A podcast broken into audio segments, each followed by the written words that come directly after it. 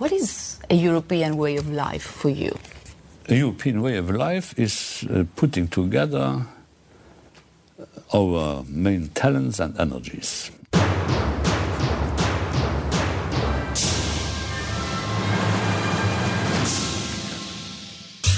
Hi, welkom bij Europa Mania, onze podcast die de gezichtloze bureaucraten door de Brusselse wandelgangen jaagt, een balletje trapt met Hongaarse dictatortjes en zich afvraagt of die baard van Frans Timmermans misschien er toch gewoon is, zodat hij de kachel wat minder hoog kan zetten. Je bent de klimaatkeizer of je bent het niet. Dus heel veel Europa en nog veel meer mania. Ik ben Jesse Pinster en ik volg alles wat met de Europese Unie te maken heeft voor BNR Nieuwsradio.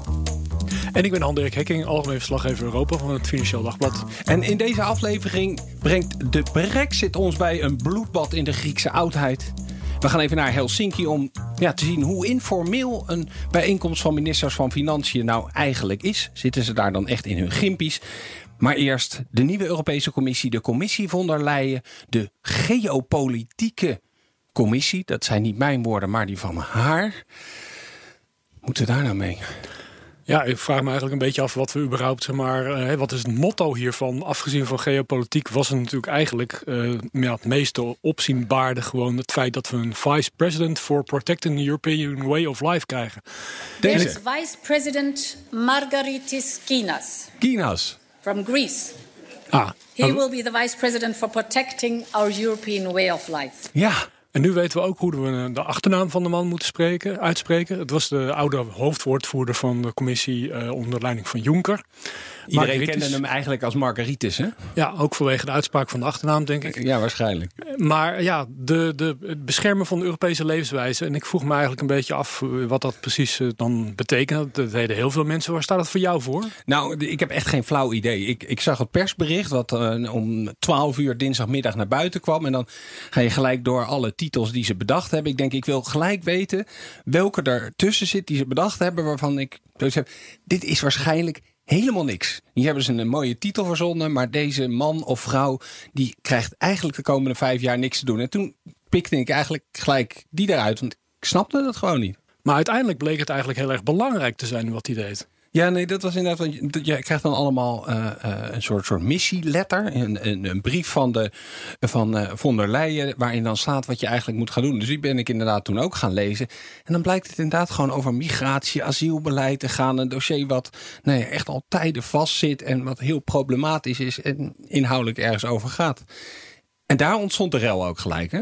Ja, klopt. Want uh, eigenlijk is de boodschap van deze huidige Europese Commissie dat migranten onze Europese levenswijze bedreigen. En ja, moeten dus iemand hebben.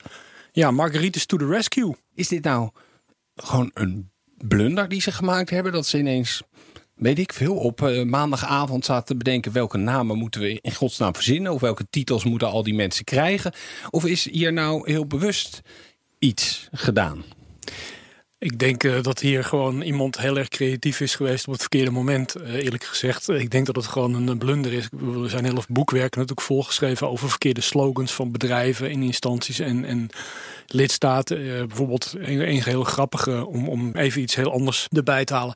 Dat het motto van de Visegrad-landen op dit moment is Reasonable Europe, het redelijke Europa. Nou, die mensen staan niet echt bekend om redelijkheid zeg maar, in Brussel. Deze was in ieder geval een stuk minder geniaal. Maar, maar von der Leyen heeft wel de indruk gewekt dat ze erover na hebben zitten denken. Want uh, de, ze zou gesuggereerd hebben van dat het idee was dat, nou ja, dat dit soort terminologie niet alleen van rechtse anti-migratiebewegingen zou moeten zijn. Dus zij wil het terugclaimen. Kunnen, kunnen we nu een paar dagen later eigenlijk al concluderen dat dat gewoon helemaal mislukt is? Ja, het is niet gelukkig. En eerst leek ze ook zeg maar, af, te, ja, af te dingen op, op die terminologie. Leek ze er zeg maar, eigenlijk een einde aan te maken. En vervolgens kwam ze er weer op terug dat, het, ja, dat die term toch zou ja, ze ging erover twitteren. Dan had ze weer een mooi fotootje waar die gewoon weer in, uh, in terug leek te komen. Ja. Wat denk je, houdt die stand? Het Europees ja. parlement zit al te stijgen daarover. Die, gaan dan, die hebben over een paar weken dan zo'n hoorzitting met de heer Skina, Skinas. Ja, kijk, ik denk dat het gewoon, uh, het houdt waarschijnlijk stand omdat het politieke gezichtsverlies, zeg maar, is dat, uh, dat als het, uh, zeg maar, geschrapt zou worden. En, maar het zou wel beter zijn voor zijn visitekaartjes, denk ik. Die Margaritis was ook de man die ooit de Spice Girls quote hè? in Nee? ja, hij, hij heeft, hij heeft de Spice Girls ooit gequote in de perszaal. We expect the United Kingdom to tell us what they want, what they really, really want. Yo,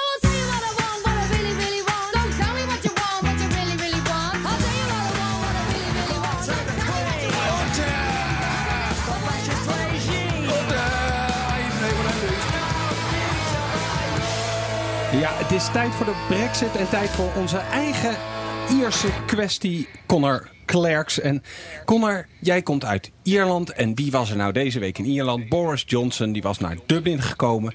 En toen werd er op een gegeven moment dit gezegd. Prime Minister, negotiating FTAs with the EU and the US and securing their ratification in less than three years, I think is going to be a Herculean task for you. But we do want to be your friend and your ally, your Athena in doing so. And I think the manner in which you leave the European Union will determine whether that's possible. Ik dacht dat Boris Johnson de klassicus was en niet eh, de Ierse premier Leo Varadkar. Wat is hier aan de hand, Connor? Ja, dit is toch wel mooi, hè? Dus een klein eh, een steekje onder water. Want ja, voor ehm, eh, eh, Boris Johnson, die weet dat als geen ander. Want die, die, die, die zit helemaal in de klassieke. Maar ja, Athene, die heeft inderdaad Hercules erg goed geholpen. Maar dat deed ze door hem bewusteloos te slaan voordat hij zijn eh, vader of zijn, eh, zijn, zijn pleegvader kon vermoorden. Dus erg, erg aardig was het niet. Johnson kon er wel om lachen. Maar ja, het was eigenlijk toch wel weer een, week waar, waarbij je ziet dat de Britten voornamelijk met zichzelf overhoop lagen. Dat ze dan, eh, als ze dan met de EU te maken hebben, dat ze dan ook gewoon een beetje toch wel een beetje buitenspel gezet worden. Want je zag eigenlijk een soort twijfelachtige, schichtige Johnson naast een toch wel eh, ja, vrij, zelf, eh, vrij zelfverzekerde Ierse Taoiseach. Ja, dus En- even, even nog terug naar die Hercules. Hier zegt eigenlijk de Ierse premier tegen de Engelse premier dat hij hem knock-out gaat slaan. Voordat hij er maar nog meer rotzooi uit kan halen. Ja, ik denk dat hij, dat hij meer zegt zo van... Ja, je hebt gewoon hulp nodig en iemand moet jou tegen jezelf in bescherming nemen. En wij willen dat best voor je doen. En, eh, Maar goed, daar, daar zat Boris dan weer niet op te wachten waarschijnlijk. Ja, hij, heeft er, hij had niet echt de kans om er iets van te zeggen. Maar ehm, ja, het was, eh, het was wel een mooi momentje in elk geval.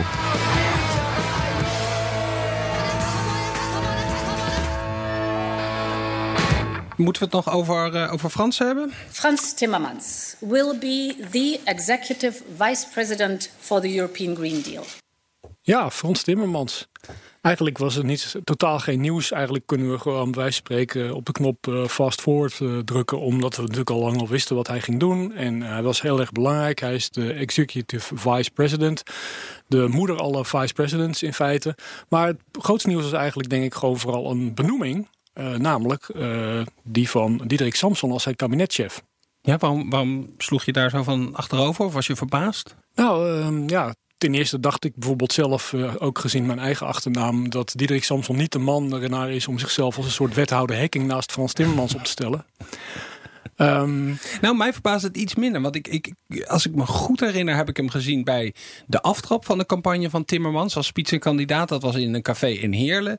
En die hele campagne die eindigt op de verkiezingsavond wederom in een kroeg. Maar dit keer eh, eh, in Brussel, vlak voor het Europese parlement. En volgens mij heb ik Samson in beide gevallen ergens in een hoekje zien staan. Dus hij hing al een beetje rond daar, eh, daar wel. Als een soort wethouder hacking.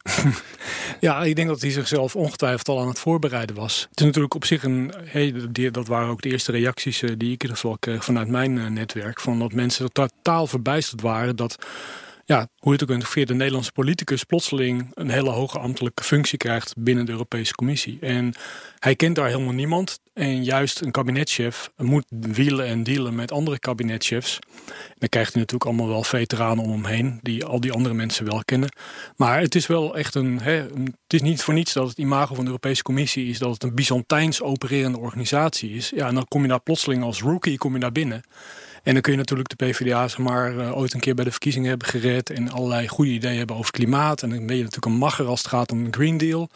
Maar het is toch wel echt een, een eh, verrassende benoeming van iemand die die wereld eh, onvoldoende nog niet. eh, of ja, onvoldoende kan ik niet goed beoordelen. Maar nog niet zo heel goed kent, denk ik. Het idee zal zijn dat hij met die hele klimaattafels, wat hij in Nederland gedaan heeft, dat je dat eh, blijkbaar kan copy-pasten en gewoon ergens op de wedstraat neer kan gooien. Timmermans gaat verder niet in de problemen komen als er straks in het Europees Parlement nog allemaal hoorzittingen zijn, toch? Ik denk niet dat er een probleem is. Een hoorzitting, een Europees parlement, die al die commissarissen nog eens een beetje gaan doorzagen. En ik heb de indruk dat er dan toch altijd minimaal eentje moet afvallen. Ja, het kan inderdaad uitdraaien op een eh, pijnbank. zo'n verhoor. Sommige mensen moeten zelfs eh, op een gegeven moment nog een keer terugkomen. Dat overkwam zelfs good old Nelly Kroes in 2009, 2010 als ik me goed herinner. Dan kunnen wij waarschijnlijk, als we nu eventjes door die lijst heen gaan, er wel een paar eh, uitpikken die wellicht wel een beetje in de problemen eh, gaan komen. Ik, ma- mag ik als eerste dan de Roemeense voordragen? Rovana Plumb from Romania is a member of the European Parliament and is a former national minister of Environment and Climate Change, Labour and European Funds. She will be in charge of the transport portfolio. Nou, dat klinkt dan nog wel indrukwekkend. Heeft allemaal ervaring. Maar het verhaal wat een beetje rondzinkt is dat zij als minister van Milieu in Roemenië wetgeving heeft gemaakt om vervuilende auto's aan te pakken. Dus de, nou ja, de SUV's die eh, nogal veel uitstoten, daar moest toch wat meer belasting over betaald worden. En wat had ze gedaan? Haar eigen auto ingeschreven in Bulgarije, zodat ze daaraan kon ontkomen. Zijn dat nou de dingen waar, waar je over gaat struikelen? Of is dit meer, nou is leuk in de Brusselse bubbel om hier even om te lachen, maar dit vergeet iedereen snel. Ah, ik denk dat je, dat je mevrouw Plump een beetje onrecht aandoet. Want eh, ik heb nog even een beetje verdiept in die zaak. En zij rijdt helemaal niet in die auto. Ten eerste is dat ze maar haar privéchauffeur. En ten tweede zeg maar, rijdt hij vooral haar zoon rond, klaarblijkelijk. Oh, Oké, dit, Zegt- klinkt alsof er niks aan de hand is. Nee, nee, de privéchauffeur zegt van eh, meneer, mevrouw Plump, nee, die rijd ik eigenlijk nooit rond. Maar er zijn ooggetuigen die haar af en toe wel in deze Audi Q7 hebben zien rijden. Die overigens tegenwoordig geen Bulgaars nummerbord meer heeft, maar een Russisch nummerbord naar verluidt. Betaal je nog minder belasting misschien? ik weet het niet. Maar goed, eh, het zou, het zou best ook kunnen zijn dat, dat hè, eh, je zou kunnen zeggen als je Audi Q7 rijdt, dat je dan wel ja, goed, eh, goed ingevoerd bent voor de posttransport binnen de Europese Commissie. maar eh, het zou inderdaad zo kunnen zijn dat het Europese parlement zegt van ja, maar wij vinden de, de track record van, van deze mevrouw Ploemp. Er zijn ook nog wat andere akkefietjes in Roemenië. Ja, zij ging ook over het, het uitdelen van de Europese subsidies in Roemenië. Waar Ja. nou, die nog wel eens erg losjes uitgedeeld worden. Klopt. Nou, en dat probleem is op een gegeven moment als je, hè, als je iemand van het Europees Parlement, eh, als, als het Europees Parlement een eurocommissaris eh, kandidaat daarvoor afschiet. En die is bijvoorbeeld van een politieke groepering. Hè, in dit geval mevrouw Ploemp is van de Sociaaldemocraten. Dan zou het best wel eens oog om oog, tand om tand kunnen worden. Want nou, dan kom jij natuurlijk nu met jouw favoriete zeg maar, zwarte schaap in de kandidatenlijst. Oh, de- de- ja, dan moeten we dus iemand van een andere partij eh, eh, afschieten.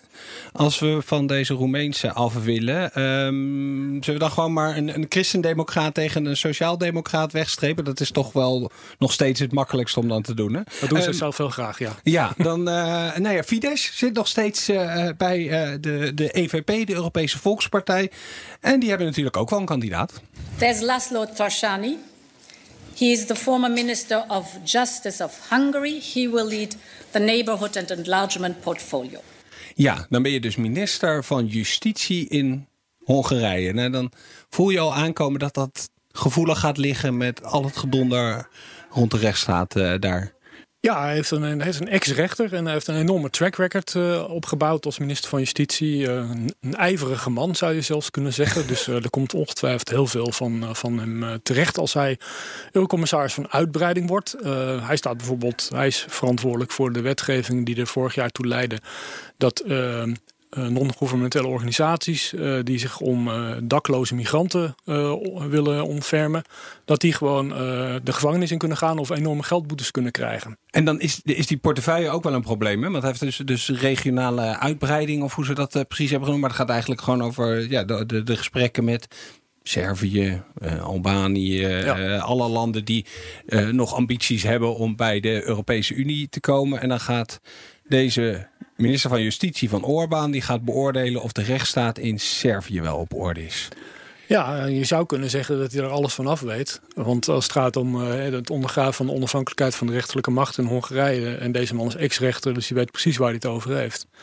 Maar hij moet ze inderdaad de maat nemen. En dat is natuurlijk ook gewoon eh, het- ja, het meest problematische, denk ik, in deze benoeming. Ja, en we zijn nog niet door ons lijstje heen. Nee. Want als we, we hebben eigenlijk de zwarte schapen van de EU al een beetje op een rijtje. Want het is dus Roemenië, hebben we gehad Hongarije. Dus ja, dan eh, kom je ook snel weer bij Polen terecht. Janusz Wojciechowski, Poland.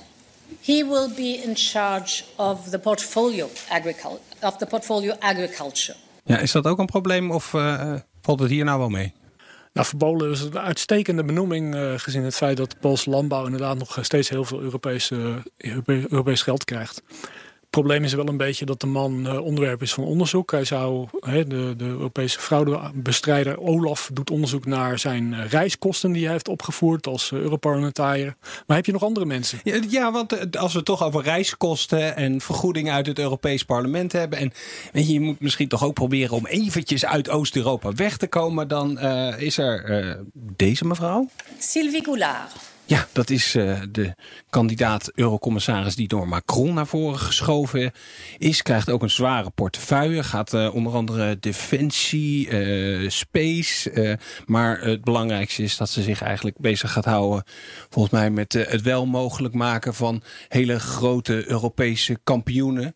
Zeg maar dingen waar de mededingingsregels nu nog wel eens in de weg liggen. Dat is toch een beetje het idee volgens mij achter haar benoeming. Hè? Ja, zij is uiteindelijk degene die het inderdaad mogelijk moet maken, of in ieder geval moet voorkomen dat in de toekomst eh, de Europese Commissie dwars gaat liggen bij de vorming van een treinengigant, zoals eh, Alstom eh, Siemens eerder dit jaar wilde. En uiteindelijk heeft Vestager, eh, de Eurocommissaris van Mening, dat verhinderd. Vonden de Fransen en de Duitsers niet leuk, want die willen het allemaal heel graag.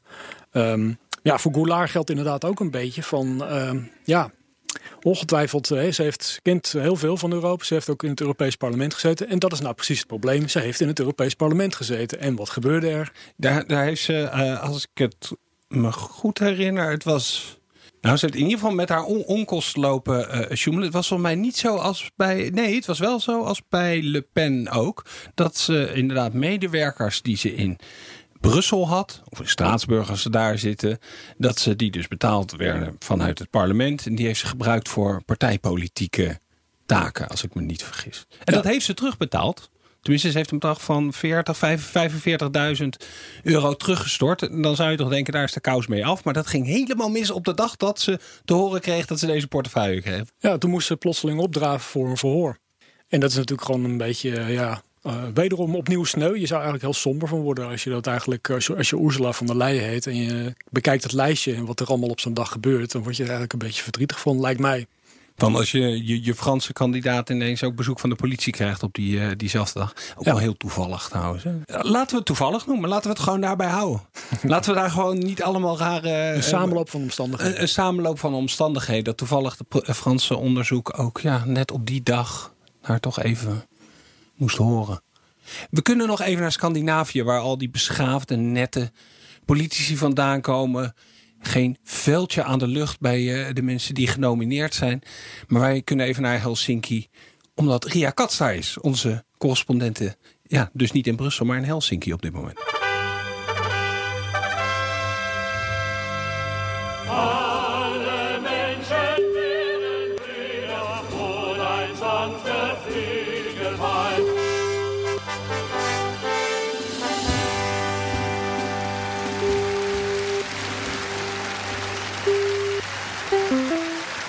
הגעת לתיבה של 0, 5, 4, 4, 5, 2, 5, 0, 8, 8. בהישמע הצליל, הקלט את הודעתך. לסיום, הקש כוכבית או נתק את השיחה. Is, is dit Vins? Albanese. Zou, zou de Albanese de telefoon van Ria gejat hebben? Ja. Zo komen we nooit in Helsinki terecht. Zal ik gewoon nog een keer proberen? Ja, doe maar, want... Met Ria jij bent helemaal naar uh, Helsinki afgereisd. Maar nou zag ik gisteren voorbij komen in een WhatsApp-groepje waar we allebei in zitten... dat de minister en de staatssecretaris niet de moeite genomen hebben om vanuit Den Haag eh, jouw kant op te komen. Ja, ze hebben op het laatste moment afgezegd. Echt op het laatste moment afgezegd, omdat eh Prinsjesdag nadert dinsdag. En ehm, ik moet eerlijk zeggen, ik vind het ook een beetje vreemd. Vooral als ze allebei niet komen. Ehm, meestal zijn er in het weekend voor Prinsjesdag helemaal geen grote dingen meer die nog aangepast moeten worden. Het is een beetje eh, wat, wat, wat, eh, wat beknibbelen in de marge. Dus er is volgens mij geen reden waarom ze allebei niet hoeven komen. Maar eh, ja, blijkbaar vinden ze Nederland toch belangrijker dan de Europese politiek. Ja, Hadden ze, hadden, hadden ze misschien een punt? Want het was natuurlijk een, een informele vergadering. Wat meestal zoiets zegt als... Ja, we gaan wel met elkaar praten, maar we gaan zeker geen beslissingen nemen. Klopt, ze gaan geen beslissingen nemen, maar er staan toch echt een aantal eh, belangrijke discussies op het programma. Het idee van een informele eh, vergadering is namelijk dat je eh, nu eens een keer de tijd neemt om met de benen op tafel uitgebreid een onderwerp te bediscussiëren, te verdiepen. En er staan twee onderwerpen op de agenda die volgens mij voor Nederland heel belangrijk zijn. Namelijk ten eerste, hoe gaan we straks om met de begrotingsregels? Moet het Europese groei- en stabiliteitspact versoepeld worden? Eh, dat zijn de regels dat je niet meer eh, dan 3% per jaar een begrotingstekort mag hebben als land. En dat je schuld maximaal 60% van het bruto binnenlands product mag bedragen. Het is voor Nederland een heel belangrijk punt. Heel veel landen die zeggen, ja, die regels zijn veel te streng, dat kan wel wat anders. Lijkt me dat het ook wel handig was geweest als Nederland ehm, daarbij was geweest. Ander punt is, eh, Menno Snel probeert al tijden op de Europese agenda te krijgen de Europese vliegtax. Zodat Nederland niet eens eentje voor de troepen uitloopt en Nederlanders via Duitsland en België gaan vliegen. hey Ria, we moeten gaan afronden. Want eh, eh, ik zie hier buiten de podcaststudio al af en toe mensen druk op en neer lopen... die echt willen dat we weggaan nu hier. Oké, succes. Top, dankjewel. Succes daar. Hoi hoi. Han Dirk, nog echt wat opgestoken deze week in Europa? De lijst met eh, kandidaat eurocommissaris, eh daar zit behoorlijk veel aangeschoten wild bij. Ehm, kan ook concluderen dat er nog steeds mist boven het kanaal, eh, boven de Britse eilanden heers of hangt. En ja, de Nederlandse stem ontbreekt helaas bij een belangrijke discussie over de vliegbelasting en de Europese begrotingsregels. Ja, nou dan denk ik dat we moeten afsluiten waar we ook mee begonnen. Toch wel ja, de belangrijkste Europese denker van de afgelopen vijf jaar, Jean-Claude Juncker. The British, since the very beginning, were part-time Europeans. What we need are full-time uh, Europeans.